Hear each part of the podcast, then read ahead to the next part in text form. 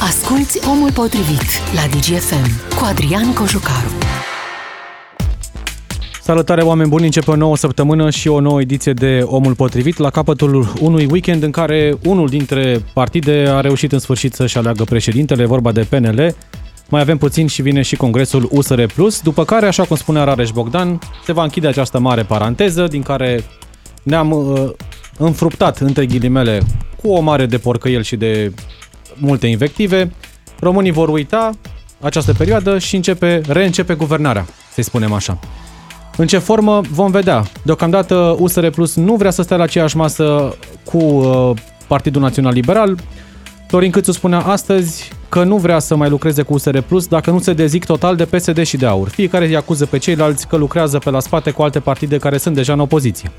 Ce urmează pentru România din acest punct de vedere, o să încercăm să aflăm pe parcursul emisiunii, să vedem cum se schimbă lucrurile. Acum știm clar, Florin Câțu este noul președinte al PNL, Cariera lui Ludovic Orban intră din acest moment într-o paranteză, ca să-l parafrazăm pe Rareș Bogdan și vom vedea dacă va mai reuși ceva din punct de vedere politic. Vor continua negocierile, dar probabil după ce trece și această săptămână, după ce vom ști clar dacă Dacian Cioloș sau Dan Barna vor conduce, unul dintre ei va conduce uh, USR Plus pentru următorii ani. Apoi vor sta în sfârșit liderii la masă și vom vedea cine la ce renunță, pentru că altfel nu pare să se ajungă la un consens dacă cineva nu renunță la ceva. Despre asta vorbim astăzi și uh, doi invitați în studio. Robert Chiș, jurnalist Digi24.ro. Salutare, Robert! Salutare! Și de asemenea alături de noi uh, sociologul Vladimir Ionaș. Bună ziua! Bună ziua! Vreau să încep uh, emisiunea cu o declarație care cel puțin pe mine m-a făcut să mă duc cu gândul la un alt uh, politician ce a rămas în istorie, din păcate, cu această declarație. Întrebat mai devreme într-o ieșire publică Florin Câțu de un reporter uh, privind situația paturilor de terapie intensivă din țară, așa cum știm, sunt deja zeci de oameni care sunt pe lista de așteptare, reporterul l-a întrebat pe premier și noul președinte PNL. Domnule Câțu, luați în calcul să trimitem bolnavi grav de COVID în afara țării, acolo unde sunt locuri în terapie intensivă, iar domnul Câțu a spus, nu este nevoie, avem paturi și locuri în terapie intensivă. Faptele spun așa, la Spitalul Județean din Craiova sunt 25 de oameni pe lista de așteptare ca să prindă un loc în terapie intensivă, doi au murit ieri așteptând. La Sfântul Pantelimon în București sunt 45 de oameni pe lista de așteptare. La Marius Nasta tocmai deschide astăzi tirul pentru că nu mai este loc. Și în alte orașe din țară, alte zeci de oameni așteaptă un loc în terapie intensivă, unde știm că deja șansele sunt mici dacă ajungi cu o formă gravă. Pe mine m-a dus cu gândul la domnul Bănicioiu, cu avem de toate. Robert. Nu prea avem, nu prea avem de toate. Da. Nu prea avem de toate pentru că în acest moment vedem cum crește de la zi la zi numărul pacienților în stare gravă, numărul celor care au nevoie de un loc uh, la uh, ATI. Din nou, ca întotdeauna, suntem luați prin surprindere. Uh, e, cred că, o boală a acestei țări, a acestei națiuni. De fiecare dată când se întâmplă ceva, suntem luați prin surprindere. În valul 3 uh, aveam acea problemă cu locurile la terapie intensivă. Ajunsesem undeva la 1300-1400 de paturi, la fel vorbeam și în valul 3 despre necesitatea de a avea cel puțin 1600 de paturi pe atunci. Acum premierul ne spune că s-ar putea ca în valul 4 să avem nevoie de 2000 de paturi la ATI și cred că e o estimare mai mult decât uh, știu, normală, minim, pentru că spune, da. minim, la cum vedem că evoluează în acest moment pandemia, comparativ cu anul trecut în, acea, în aceeași perioadă, cu siguranță în lunile următoare, ținând cont și de rata foarte mică de vaccinare din România, cu siguranță uh, numărul pacienților care vor avea nevoie de un loc la ATI o să crească de la o zi la alta. Și vă spuneam că ne trezim de fiecare dată luați prin surprindere. Acum avem 1200 și ceva de paturi la terapie intensivă după 2 ani de pandemie. Păi nu ar fi trebuit să fim pregătiți, nu ar fi trebuit, vorbim de luni, de zile deja despre această problemă, nu ar fi trebuit să avem acele 2000 de paturi pregătite, personalul care necesar. Valul, uh, valul 4 și varianta Delta este mult mai contagioasă decât variantele de până acum. Iar premierul spune așa, Ministerul Sănătății a venit cu mai multe soluții, ați văzut că deja sunt spitale care se transformă COVID și am crescut numărul de paturi de la 600 la 1200. Putem spune că le-am dublat, nu? Nu, e o dublare. În cifre, da, uite, poate să, să sune bine. Dar când vedem efectiv cifra și vedem că suntem din nou în aceeași problemă de a nu găsi uh, locuri la terapie intensivă pentru pacienții care au nevoie, ne dăm seama cât de prost funcționează sistemul de sănătate, în primul rând, când de pro se mobilizează autoritățile, în momentul în care vedem că uh, e un număr mic de cazuri, că am început să același lucru pe care îl observam și vara trecută, adică știam că toate aceste lucruri ce vine. se vor întâmpla, nu era o surpriză pentru nimeni că după o perioadă de vară, după o perioadă de relaxare, după perioada concediilor, când toată lumea se întoarce din concediu, când copiii se întorc la școală, când deja varianta Delta se răspândește cu, cu repeziciune în tot restul Europei, unde creștea fulminant numărul de cazuri și la noi era bine, a spus, e, la noi e bine, de ce să ne apucăm noi de pe acum să ne batem capul? Vom vedea noi atunci când vine valul 4 peste noi. Și iată a venit valul 4 și valul 4 ne-a luat iar prin surprindere. Ne apucăm să stingem incendiul după abia ce... după ce a ars casa. Și exact. nu îl stingem cu furtun și intervenția pompierilor, aruncăm cu găleata cu apă. Cam asta poate fi o comparație plastică cu ceea ce se întâmplă astăzi în România. Măcar din punct de vedere politic, Florin Câțu și-a luat de pe cap grija Congresului. Gata, a scăpat, a trecut cu bine, a câștigat. Și totuși în dimineața asta face câteva declarații în care aruncă mereu vina pe altcineva. Cei de la Ministerul Sănătății, între paranteză fiind condus până acum de USR+, n-au livrat ceea ce am cerut cei de la USR Plus, cei de la PSD, cei de la AUR au făcut anticampanie sau nu au făcut suficientă campanie de informare. Deci nu e vina noastră a guvernului că am lansat câteva clipuri și eu am făcut o, o altă campanie, că n-a avut uh, România destul interes pentru vaccin. Țintele au fost mereu alții. În calitate de, acum, nu, iată, și premier și președinte PNL. Din punctul meu de vedere, de bea acum începe greu pentru domnul prim-ministru, pentru că până acum campania internă n-a dus-o domnia sa în interiorul PNL. Rezultatul nu este al domniei sale, este mai degrabă al președintelui Iohannis și al celor care fac parte din așa numită echipă câștigătoare. Acum și în calitate de președinte al partidului și de prim-ministru trebuie să negocieze pentru a forma acea majoritate de care are nevoie. Nu știu cu cine va negocia, pentru că cei, cu cei de la USR Plus, domnia sa personal nu poate negocia și atunci ar mai rămâne opțiunea PSD, ceea ce, din nou, aici nu cred că PSD-ul are vreun câștig, cel puțin din punctul de vedere al propriului electorat. Ar fi o greșeală să mergi la aceeași masă cu Florin Câțu și cu actualul guvern.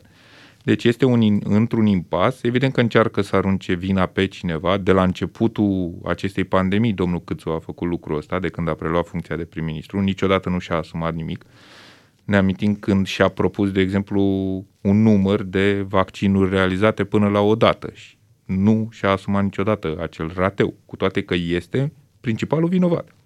Domnia sa a decis cine se ocupă de campania de vaccinare, domnia sa a decis cum se organizează campania de vaccinare, care sunt campaniile în spațiu public pentru a promova vaccinarea și nimic nu a funcționat. Eu am tot spus un lucru, uh, toată campania de vaccinare, indiferent de cine a fost coordonată, de la începutul din decembrie până astăzi, nu a reușit să mute nici un procent, 1% din rândul celor care spuneau că nu se vor vaccina, în rândul celor care, se vă, care declarau că se vaccinează. Un procent. Acum numărul, vedem că a crescut numărul celor care se vaccinează zilele acestea, era de așteptat. Avem undeva la 9% pe care toate sondajele de opinie le arătau, diferență între cei care deja s-au vaccinat și cei care declarau că s-ar vaccina. Deci era normal, nu se vaccinaseră probabil pentru că au trecut prin boală sau pentru că au intervenit această perioadă de relaxare și oamenii pur și simplu se îndepărtaseră așa de pandemie. Dar acum, odată cu uh, teama care a revenit din cauza numărului mare de cazuri, s-au îndreptat către centrele de vaccinare. Frica teama este cel mai bun agent pentru a promova vaccinarea. Asta e cât se poate de clar. Apropo de acele ținte, în iunie trebuia să avem vaccinați 5 milioane de români, acum la final de septembrie, zilele astea, trebuia să fie ajuns la 10. Chiar vedeam, chiar vedeam astăzi o știre uh, din Italia, dar se referea la întreaga Europa.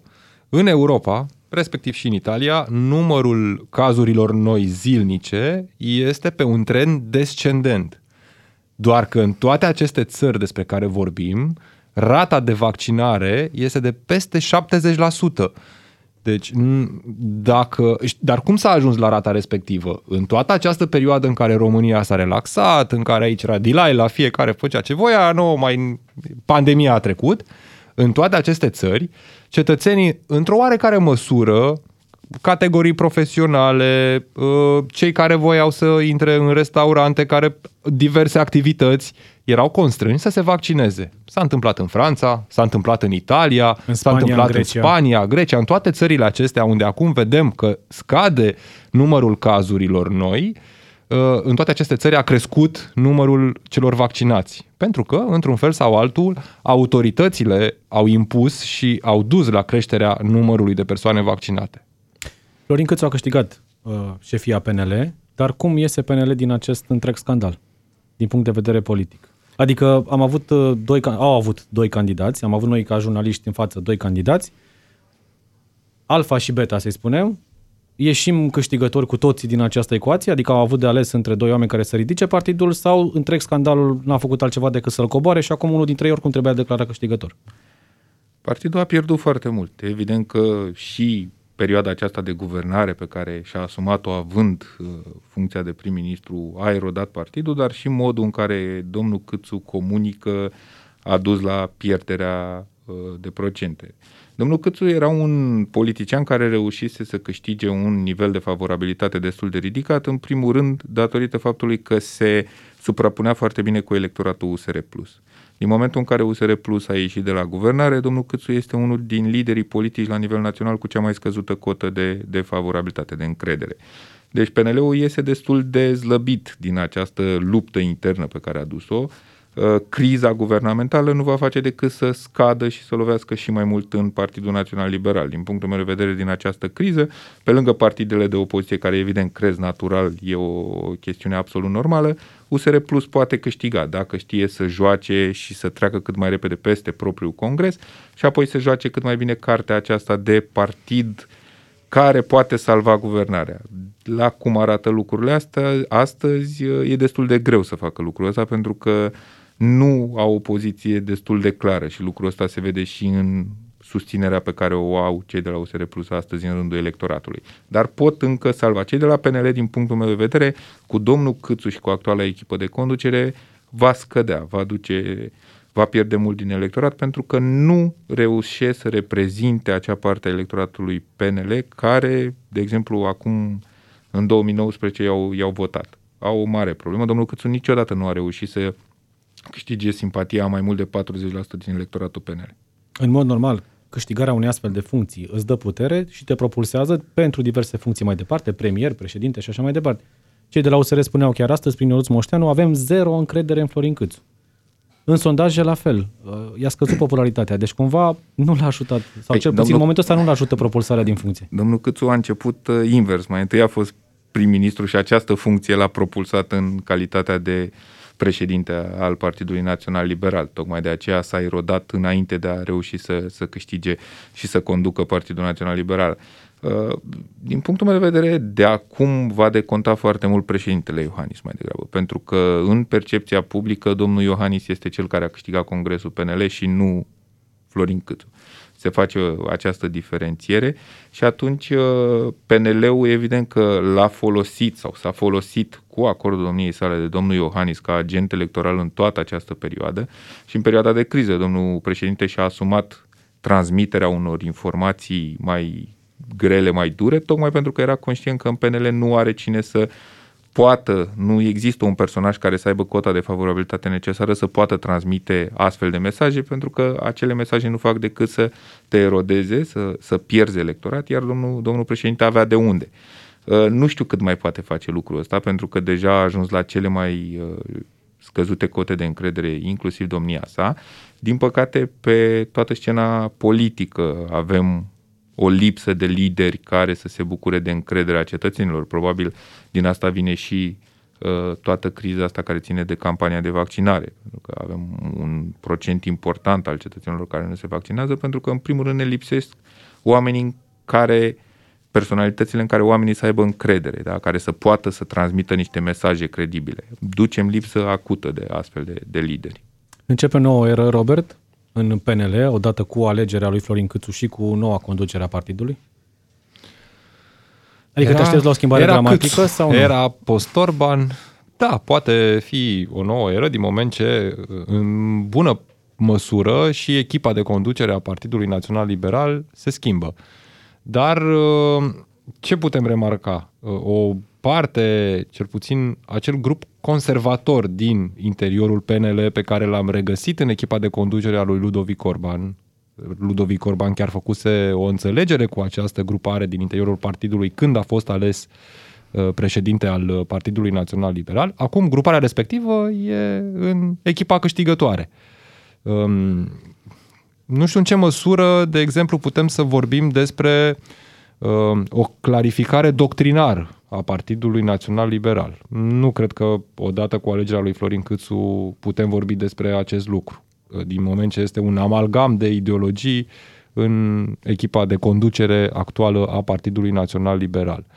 Cât despre uh, performanțele pe care le va avea partidul cu noua echipă de conducere în era post-Orban sau era Câțu, să-i spunem așa, dacă vorbim despre o nouă era a Partidului Național Liberal, toate aceste lucruri uh, cred că vor fi decontate de guvernare.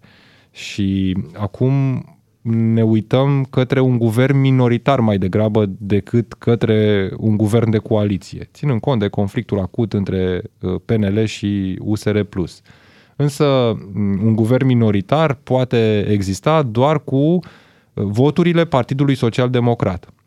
Desigur, poate fi forțată Constituția și este foarte probabil ca uh, multe dintre uh, evenimentele politice din perioada următoare să ajungă la Curtea Constituțională.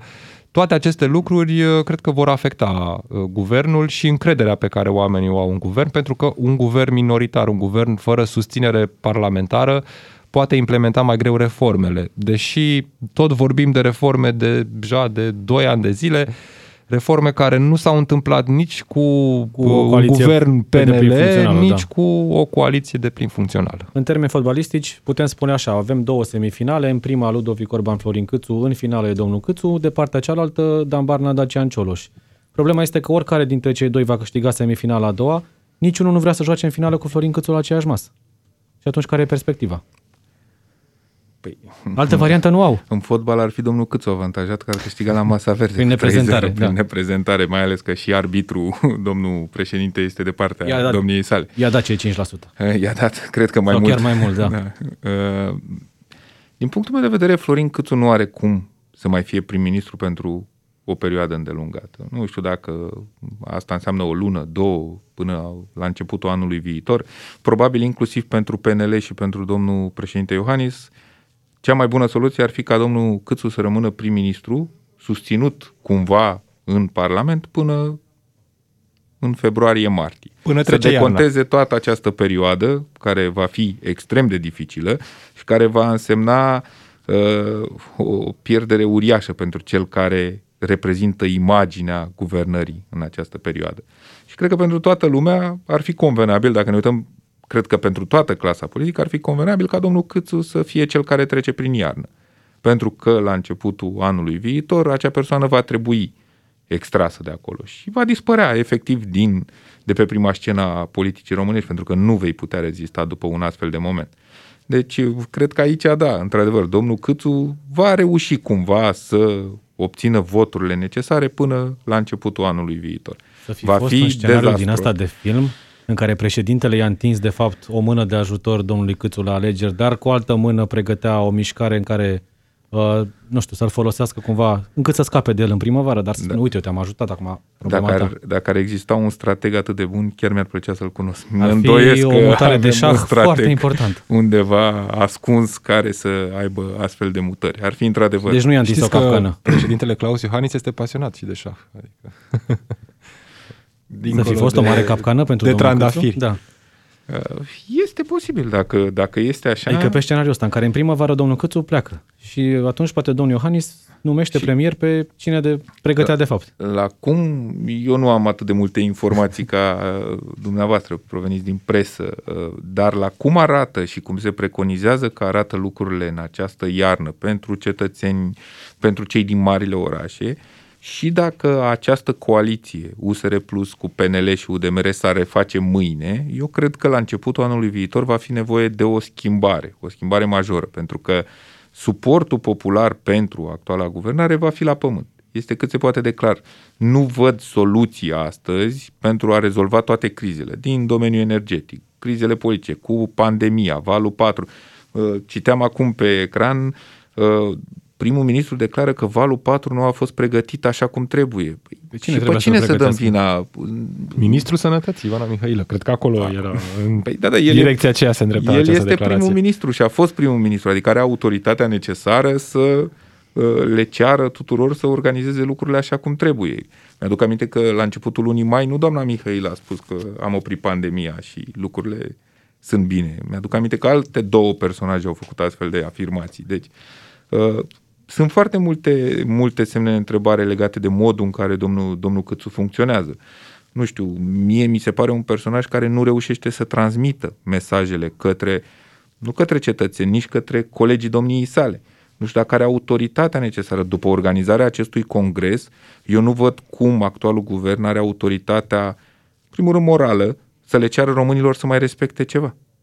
Dar cine credeți că se uită astăzi la televizor și îl ascultă pe domnul Câțu spunând, da, avem o problemă, trebuie să purtăm mască.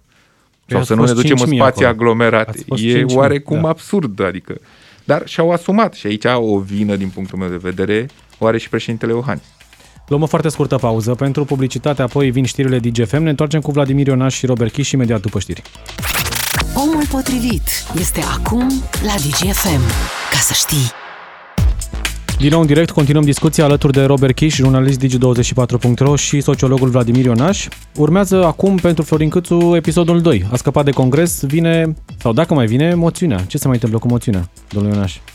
Depinde de ce spun cei de la Curtea Constituțională. Nu? Mâine sau când săptămâna aceasta oricum urma să dea o soluție. Dacă dăm crezare jocurilor de culise, Curtea Constituțională va spune că acea moțiune nu este una constituțională și atunci lucrurile vor o vor lua de la zero. Da? Ori cei de la USR Plus împreună cu AUR vor depune o nouă moțiune de cenzură, pentru că înțeleg că atât timp cât aceasta este declarată neconstituțională, e ca și cum nu ar fi depus, ori cei de la PSD vor depune moțiune de cenzură. Sunt obligați și unii și alții să încerce să ducă jocul acesta cu moțiunea de cenzură mai departe. Dacă cei de la CCR vor spune că totul este în regulă cu această moțiune, atunci uh, se va vota și probabil uh, acest guvern va pica pentru că nu are majoritatea, strict matematic vorbind. Nu înțeleg de ce ar putea să spună CCR-ul că e o problemă cu această moțiune. Povestea aia cu semnăturile e ceva de grădiniță, știți, e ca în acea cererile online să depun la etajul 2, exact da. așa e și aici, că nu. Atât timp cât toți cei care sunt pe, pe acea listă își recunosc, spun că ei au semnat, lucrurile ar trebui să fie în regulă. Dar știm că niciodată nu ne mai surprinde nimic în România.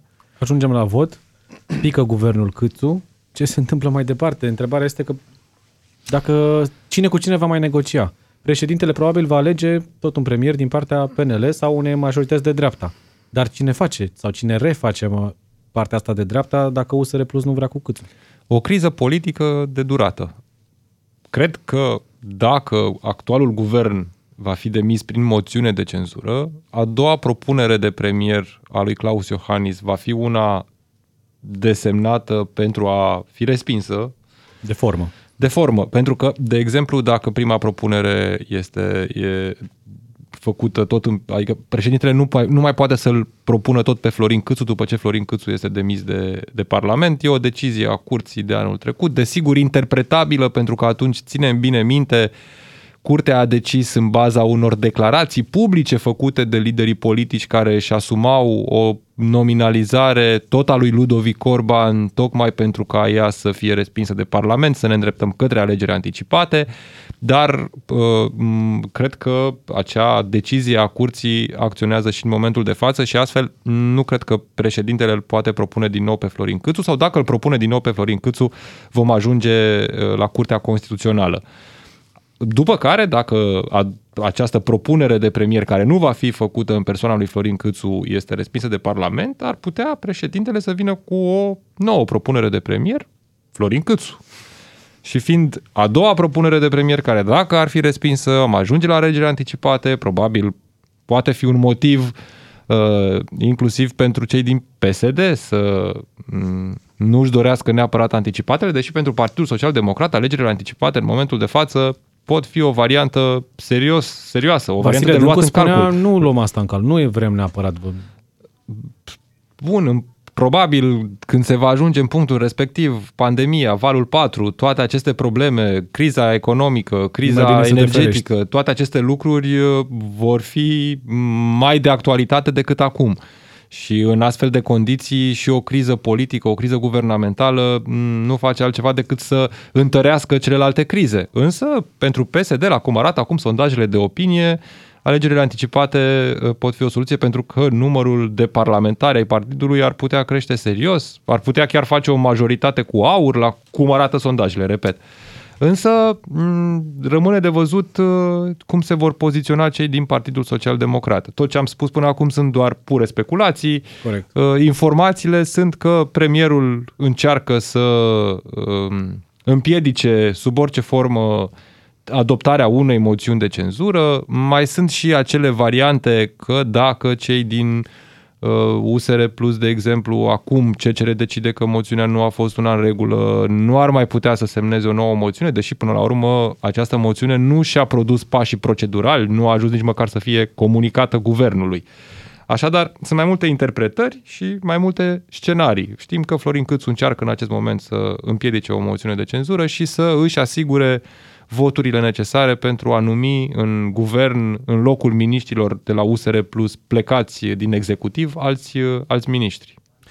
Vedeți scenariul unor alegeri anticipate viabil? Adică se poate ajunge până acolo sau în penultimul moment USR să vină și să spună noi vă dăm o mână de ajutor, să nu treacă și această, să nu pice și această a doua propunere, dar vrem asta, asta, asta, fără discuții. Și atunci să forțeze negocierile.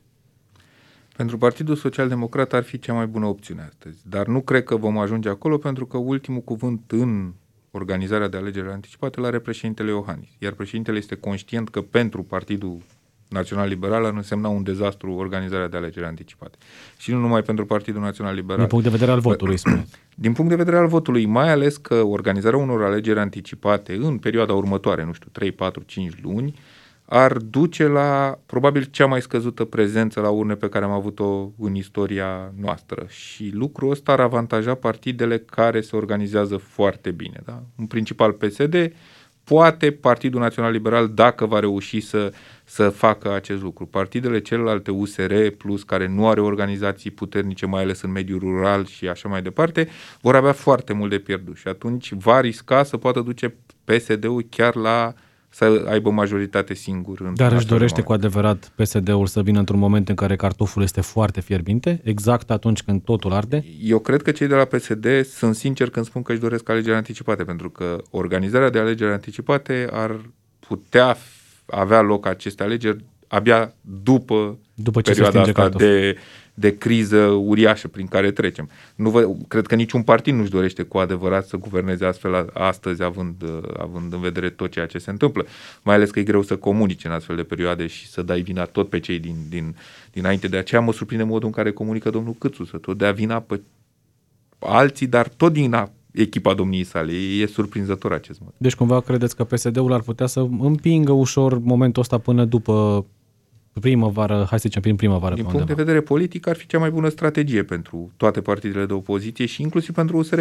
Să împinge acest guvern cu Florin Câțu în funcție până la începutul anului viitor. E, cred că, o mișcare din punct de vedere politică câștigătoare pentru toate celelalte partide, mai puțin pentru PNL. Vă așteptați ca de săptămâna viitoare, după ce se lămuresc lucrurile și la USR Plus, comunicarea dintre cele două partide, PNL și USR Plus, să fie mai facilă, să spunem, că ușoară nu o să fie. Greu de crezut că schimbarea unui lider va schimba uh, modul în care funcționează partidul. Pentru că, vedeți, USR Plus nu funcționează cum funcționează PNL sau PSD, acolo unde dacă un lider decide el de capul lui ceva, tot partidul se încolonează spatele liderului și merge până în pânzele albe. Ei, bine, la USR Plus, dacă cineva decide ceva, sigur, sigur, sigur se găsesc 10, 20, 50 de nemulțumiți care să strige în gura mare pe grupurile interne, pe unde mai pot, la televizor, Facebook, tot ce se poate. Și uh, decizia până acum dusă deja mm, la nivel de certitudine că nu vor intra într-un guvern condus de Florin Câțu, nu cred că poate fi schimbată la baza partidului și nici în, într-un for de conducere. Desigur, în politică orice este posibil și cred că uh, Ultima perioadă ne-a demonstrat cu vârf și îndesat acest lucru. Uh, dar la cum arată acum lucrurile, nu cred că uh, alegerea lui Dacian Cioloș sau alegerea lui Dan Barna uh, va schimba în mod radical decizia asumată de USR Plus de a nu intra într-un guvern condus de Florin Câțu. Bun, Dacian Cioloș, înțeleg, cel puțin din informațiile pe surse, ar fi mai degrabă preferat de Florin Câțu, pentru că Uh, ar exista informații că Florin Câțu deja și încearcă să deschide canale de comunicare cu Dacian Cioloș, mai ales după ce a văzut că echipa câștigătoare la USR Plus ar putea să fie uh, cea Cioloș. condusă de Cioloș, dar uh, și acolo, uite, uh, putem să vedem la finalul acestei săptămâni un partid condus de Dacian Cioloș, dar controlat de Tim Barna, pentru că uh, Uh, una e alegerea președintelui, acest vot online desfășurat chiar în aceste zile uh, și alta e alegerea echipei. Acolo vin delegații, delegații, votul delegaților poate fi controlat uh, la fel cum am văzut și la PNL. Nu vă imaginați că la USR Plus e neapărat o mare democrație.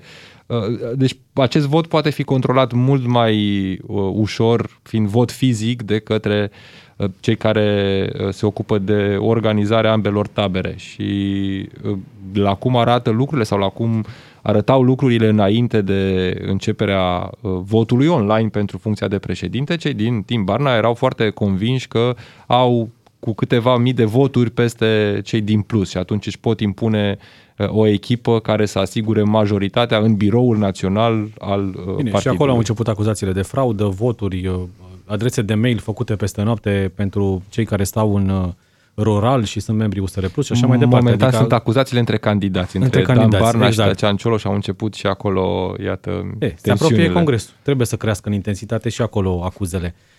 Dacă extragem din ecuație pandemia, am fi ajuns în același punct în ceea ce privește existența acestei coaliții? Istoric vorbind, n-am avut coaliții care să reziste prea mult în acești 30 de ani.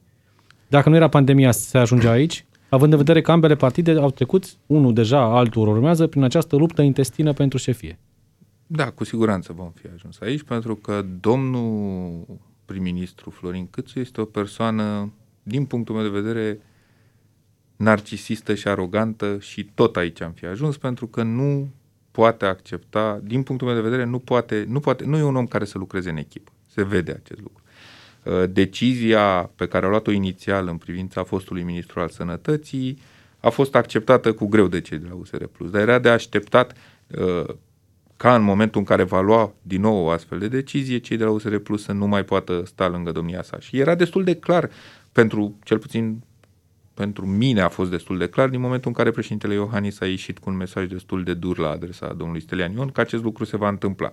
Deci nu cred că cei de la USR Plus nu se așteptau. Astăzi ei nu au cum să facă un pas în spate, să cedeze și să reintre într-o formulă de echipă cu Florin Câțu. Ar fi un dezastru electoral pentru, în primul rând, pentru cei care conduc partidul, nu știu că e domnul Cioloș sau domnul Barna, dar ar fi un dezastru electoral. Nu cred că pot face acest pas în spate.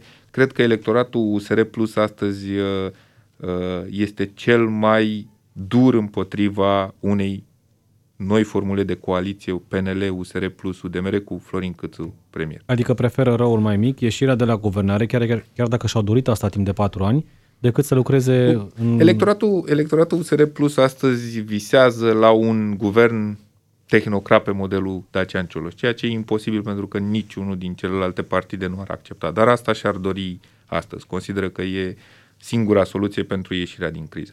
Deci, domnul Câțu reușise la un moment dat, pe parcursul mandatului domniei sale, să bucure de încrederea a 80% din electoratul USR+. Avea încredere mult mai mare în rândul electoratului USR+, decât în, în electoratul PNL. Astăzi e la zero. Deci nu cred că poate exista vreo soluție nici cu domnul Cioloș, nici cu domnul Barna, ca aceștia împreună să, să formeze o echipă. Deci singura soluție pentru PNL e să identifice un alt prim-ministru, nu știu care. Pentru că numele vehiculate, precum Lucian Bode, nu cred că va fi acceptat de USR Plus. Ar fi nu o... cred că se bucură de o cotă de încredere mm, foarte mare, caz. domnul Bode. nu, e, a fost caz. peste tot Lucian Bode, da, de ce nu și premier? Ar putea să fie singur la toate.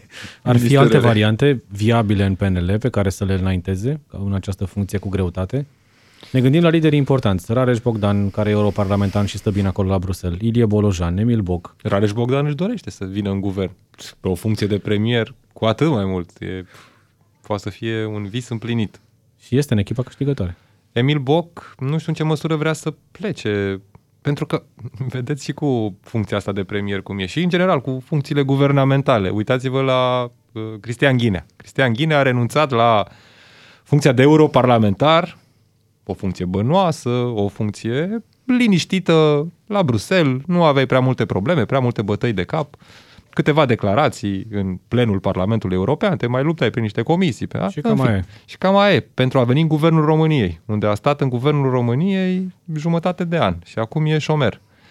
La și fel, vedem că a pentru Emil Boc, de exemplu, pentru acel plan. Pentru Emil Boc, să pleci de la primărie, să pleci de la primărie, nu prea poți să-ți lași postul de acolo un interimar și poți să te întorci tot pe post când nu mai ești premier să pleci de acolo, de la primăria Ilie municipiului Cluj-Napoca. Ilie Bolojan, nici Județean? o variantă posibilă, cred, pentru că este de notorietate uh, relația rece dintre Ilie Bolojan și Claus Iohannis și ținând cont și de poziționarea lui Ilie Bolojan acum la congres, unde nu s-a poziționat în niciun fel și s-a situat așa deasupra partidului, nu cred că e o variantă luată. Deci nu prea sunt lideri în PNL, în afară de domnul Câțu, care să iasă așa evident în față nu ar putea fi o soluție de prim-ministru pentru PNL? Nu cred. Și din nou, Dan Modreanu e europarlamentar. europarlamentar. Pleci de la Bruxelles să vii premier poate câteva luni. O să se gândească foarte bine cei care acum au poziții, dacă merită să le lase pentru a fi partea unui guvern. Pentru că, uite, guvernul nu prea e unul de durată. Și, și gândiți-vă ce înseamnă pentru Florin Câțu, din postura de președinte al Partidului Național Liberal, un om cu putere, nu știu, care are o organizație puternică în spate, prim-ministru.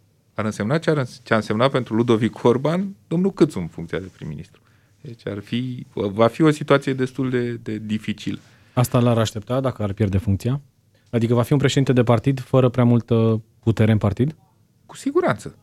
Cum domnul Orban a pățit lucrul ăsta cu domnul Câțu și domnul Câțu o va păți. Repet, eu sunt convins că domnul Câțu nu va avea un mandat foarte lung în fruntea Partidului Național Liberal pentru că nu este un bun politician. Bun, la nevoie cred că pot fi identificați așa câțiva premier posibil prin PNL, și aici cred că mă gândesc la Sorin Câmpeanu, care are o relație bună cu președintele Claus Iohannis. De altfel, are și o experiență de lungată. Cred că a fost și premier a fost interimar, interimar da, o da. perioadă scurtă. Da.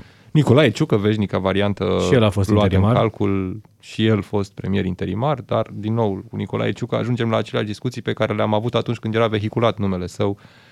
Uh, Să punem un militar în perioada trecută, într-adevăr. Virgil Popescu și el e Câte probleme are la Ministerul Energiei. Da, are destule pe cap acolo. Suntem pe final de discuție, mai avem doar câteva minute. Vreau să vă întreb, domnilor, ce se întâmplă în partea asta la altă. De PSD am vorbit, să vorbim puțin de aur, pentru că și unii și alții se dezic cu totul de aur. PNL-ul, prin vocea domnului Câțu, spune USR-ul să da cu aur până nu se dezic de ei, nu mai avem ce vorbi. PSD-ul încearcă cumva să se dezică, dar n-ar spune nu dacă ar avea nevoie de niște voturi. USR-ul spune, ba, domnul Câțu s-a dat cu aur și cu PSD-ul. Toată lumea fuge de aur. Ce se întâmplă cu aur în această perioadă? Toată lumea fuge de aur și toată lumea are nevoie de aur, de voturi da, exact. de aur din Parlament. Uh, bine, domnul Câțu a spus că cei de la USR Plus greșesc că negociază cu aur, dar în propoziția următoare a spus că va negocia cu cei cu de la PSD de la aur da. ca să obțină... Uh, aurul face ceea ce așteaptă electoratul care l-a votat să facă. Să încerce să blocheze tot ce ține de actuala guvernare, pentru că reprezintă răul absolut. Uh, se poziționează destul de bine. Din punctul meu de vedere, celor de la AUR le lipsesc liderii care să poată duce partidul și, și mai sus. Uh, este un partid care uh, a reușit să rupă o parte a electoratului, știu că e surprizător, dar a reușit să rupă o parte a electoratului USR Plus din trecut. Există o asemănare extrem de mare între așteptările, modul în care privesc politica cele două electorate, ale USR Plus și ale AUR, diferența e în principal la nivel de educație. Cei de la USR Plus sunt votați de persoanele cu un nivel de educație ridicat, cei de la AUR uh, de cei cu un nivel de educație mai scăzut. Dar așteptările, viziunea față de ceea ce se întâmplă în clasa politică, ura față de partidele mainstream, de ce înseamnă politică, este exact este identică pentru cele două electorate. Crește de aceea pentru mine nu e o perioadă? surpriză. A crescut, a reușit să ajungă la 14-15%, s-a stabilizat aici, nu mai, nu mai reușește să urce, dar, repet, astăzi intenția de participare la vot este extrem de scăzută. Deci e foarte greu de uh, prognozat astăzi ce se poate întâmpla, pentru că atât timp cât ai peste 70% din electorat care astăzi spune că nu vrea să aibă nimic de a face cu politica, întotdeauna, de, de aceea vă spun, dacă apare un lider politic carismatic cu o capacitate de a comunica pe modelul Traian Băsescu la începutul mandatelor, pe modelul Crin Antonescu, vorbesc despre modul de a comunica, uh, pot, putem avea surprize foarte mari. Important, semnul de întrebare este în dreptul cărui partid și va reuși să, apară, scoată da. acest, acest Deocamdată stă foarte bine politic. la cutie. Dacă există acolo, stă foarte bine stă la cutie. Ascuns. Spune domnul Ionaș, cu cei de la aur, toată lumea fuge de ei, dar în același timp au nevoie de ei. E bine doar să vorbești despre ei sau e bine să vorbești și pe la colțuri cu ei? Eu, de exemplu, nu am văzut ca AUR să fie izolat în Parlament. La nivel de declarații, toți ne spuneau, AUR nu, e un partid cu care nu se poate lucra, trebuie izolat în Parlament. Și a, vedem o moțiune de cenzură semnată de USR Plus și a, de cei din AUR. Înțeleg că nu e o alianță, ne-au spus în repetate rânduri să nu cumva o chestiune de moment. spunem vreo blasfemie, nu e o alianță, e o, o alianță Nici de conjunctură. Parteneriat, da. Nici parteneriat. O, așa.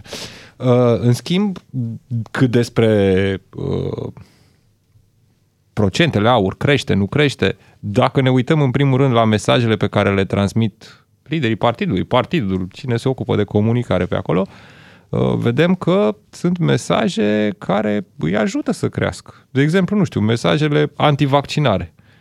Din moment ce în România încă sunt 60% din populație, 60% din populație nu s-a vaccinat, nu pentru că nu au avut acces la vaccin, nu pentru că nu au fost doze suficiente, pentru că pur și simplu nu au vrut să se vaccineze. Din moment ce vii cu mesaje antivaccinare, cred că te adresezi acestui tip de electorat și atunci poți să câștigi din, din acea zonă, să câștigi electoral. Vom vedea. Momentan, în sondajele de opinie, aur este puțin peste USR Plus sau cam pe acolo. Deci pentru un partid uh, cum e aur, dezorganizat total, adică cel puțin mie nu-mi lasă niciun fel de impresie că ar fi un partid organizat. Nu au filiale în țară, sunt câțiva lideri care comunică pe da, Facebook și cresc. George Simion care zbiară prin Parlament. Deci, uh, pentru nivelul acesta de uh, organizare politică, cred că au un procent suficient de mare. Mai tragem mai în piept săptămâna asta, așteptăm să termine și uh, votul la USR Plus, vom vedea cine e președinte acolo și cum vor sta până la urmă la masă cu Florin Câțu sau fără Florin Câțu, cumva trebuie să se încheie perioada asta și să știm și noi spre ce direcție mergem. Mulțumesc tare mult, Robert Chiș, mulțumesc Vladimir Ionaș pentru prezență. Mâine discutăm despre un an de când ne-am votat primarii. Ce au făcut bine, ce au făcut rău, luăm puțin la puricat, mai ales Bucureștiul, că sunt multe probleme aici. Ne auzim mâine. Ascultă Omul Potrivit și mâine la DGFM.